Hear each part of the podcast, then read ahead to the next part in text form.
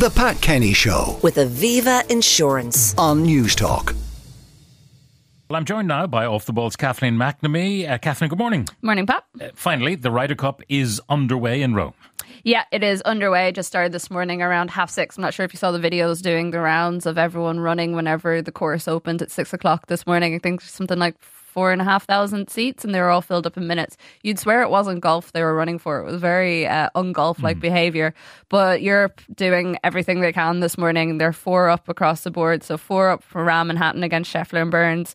Hovland and Aberg have just gone four up as well against Homa and Harman. And then Lowry, Straka are three up against Fowler and Morikawa. And then McIlroy has just gone to two up. They've only been one up um, the whole morning uh, with Fleetwood against Schauffele and Cantlay. leading in all four. Leading in all four. Uh, and um, uh, the um, US are basically doing everything they can to not win this at the moment. They've been hitting some horrendous shots, um, whereas Europe just can't seem to put a foot wrong at the moment. So it's looking good for them so And- far. And very early days, we uh, Very early days. because the women in this situation uh, lost the first four and uh, were four down at lunchtime. So Exactly. Everything can change very quickly, but they look very confident out there. Shane Rou- Lowry is doing lots of fist pumping. Uh, Sky have already had to apologise for his language, so it's all happening.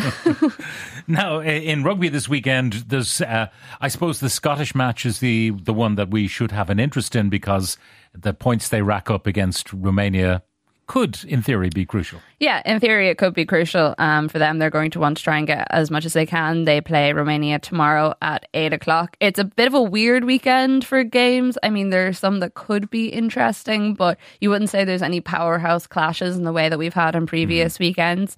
Um, I don't I know. suppose Australia playing Portugal.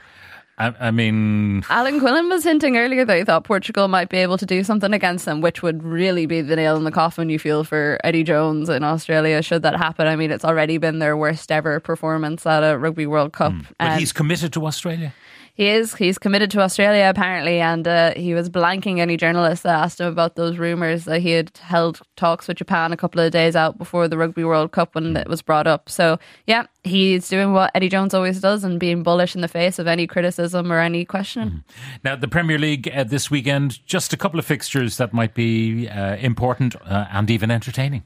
Yes, the main one is probably Tottenham Liverpool. That's tomorrow at half five. Um, Tottenham have obviously had quite a good start to their season under Ange Postecoglou. There's a great feeling around the club. Liverpool have kind of just been steady. I feel like they're a team that no one's talked about too much, but compared to last season, they seem a bit more comfortable in themselves. And then Manchester United playing Crystal Palace. That's tomorrow at three o'clock. Obviously, they've already played quite This recently. week, I mean, yeah. it's very strange, isn't it? Yeah, so they have to go head to head again. That one is at Old Trafford. Uh, Arsenal are Bournemouth, and then City are playing Wolves away and Chelsea Fulham. Now, um, a lot of people have developed an interest in women's football um, since the World Cup, and then watching the, the, the girls in green do very well in their first two matches of the Nations League. Uh, so more people might be watching the Women's Super League than heretofore.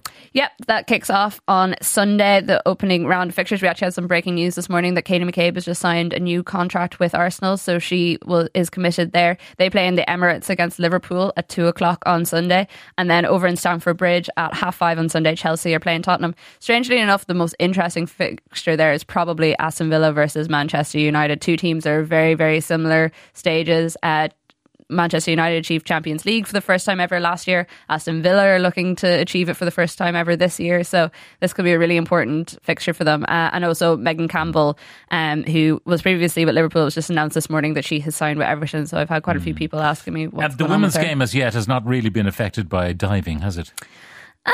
It has a little bit, I have to say. Like some of the tackles that go in are fairly. There's a famous picture of uh, Katie McCabe after one of the Tottenham players have gone in very hard on one of her teammates, and she is midair as two players try to hold her back because she's giving off so much. There is a bit of diving. It's definitely not the same level of the men's game where they're rolling around screaming after barely being touched, but it does happen. Um, one final story, and it's about the quality of kit.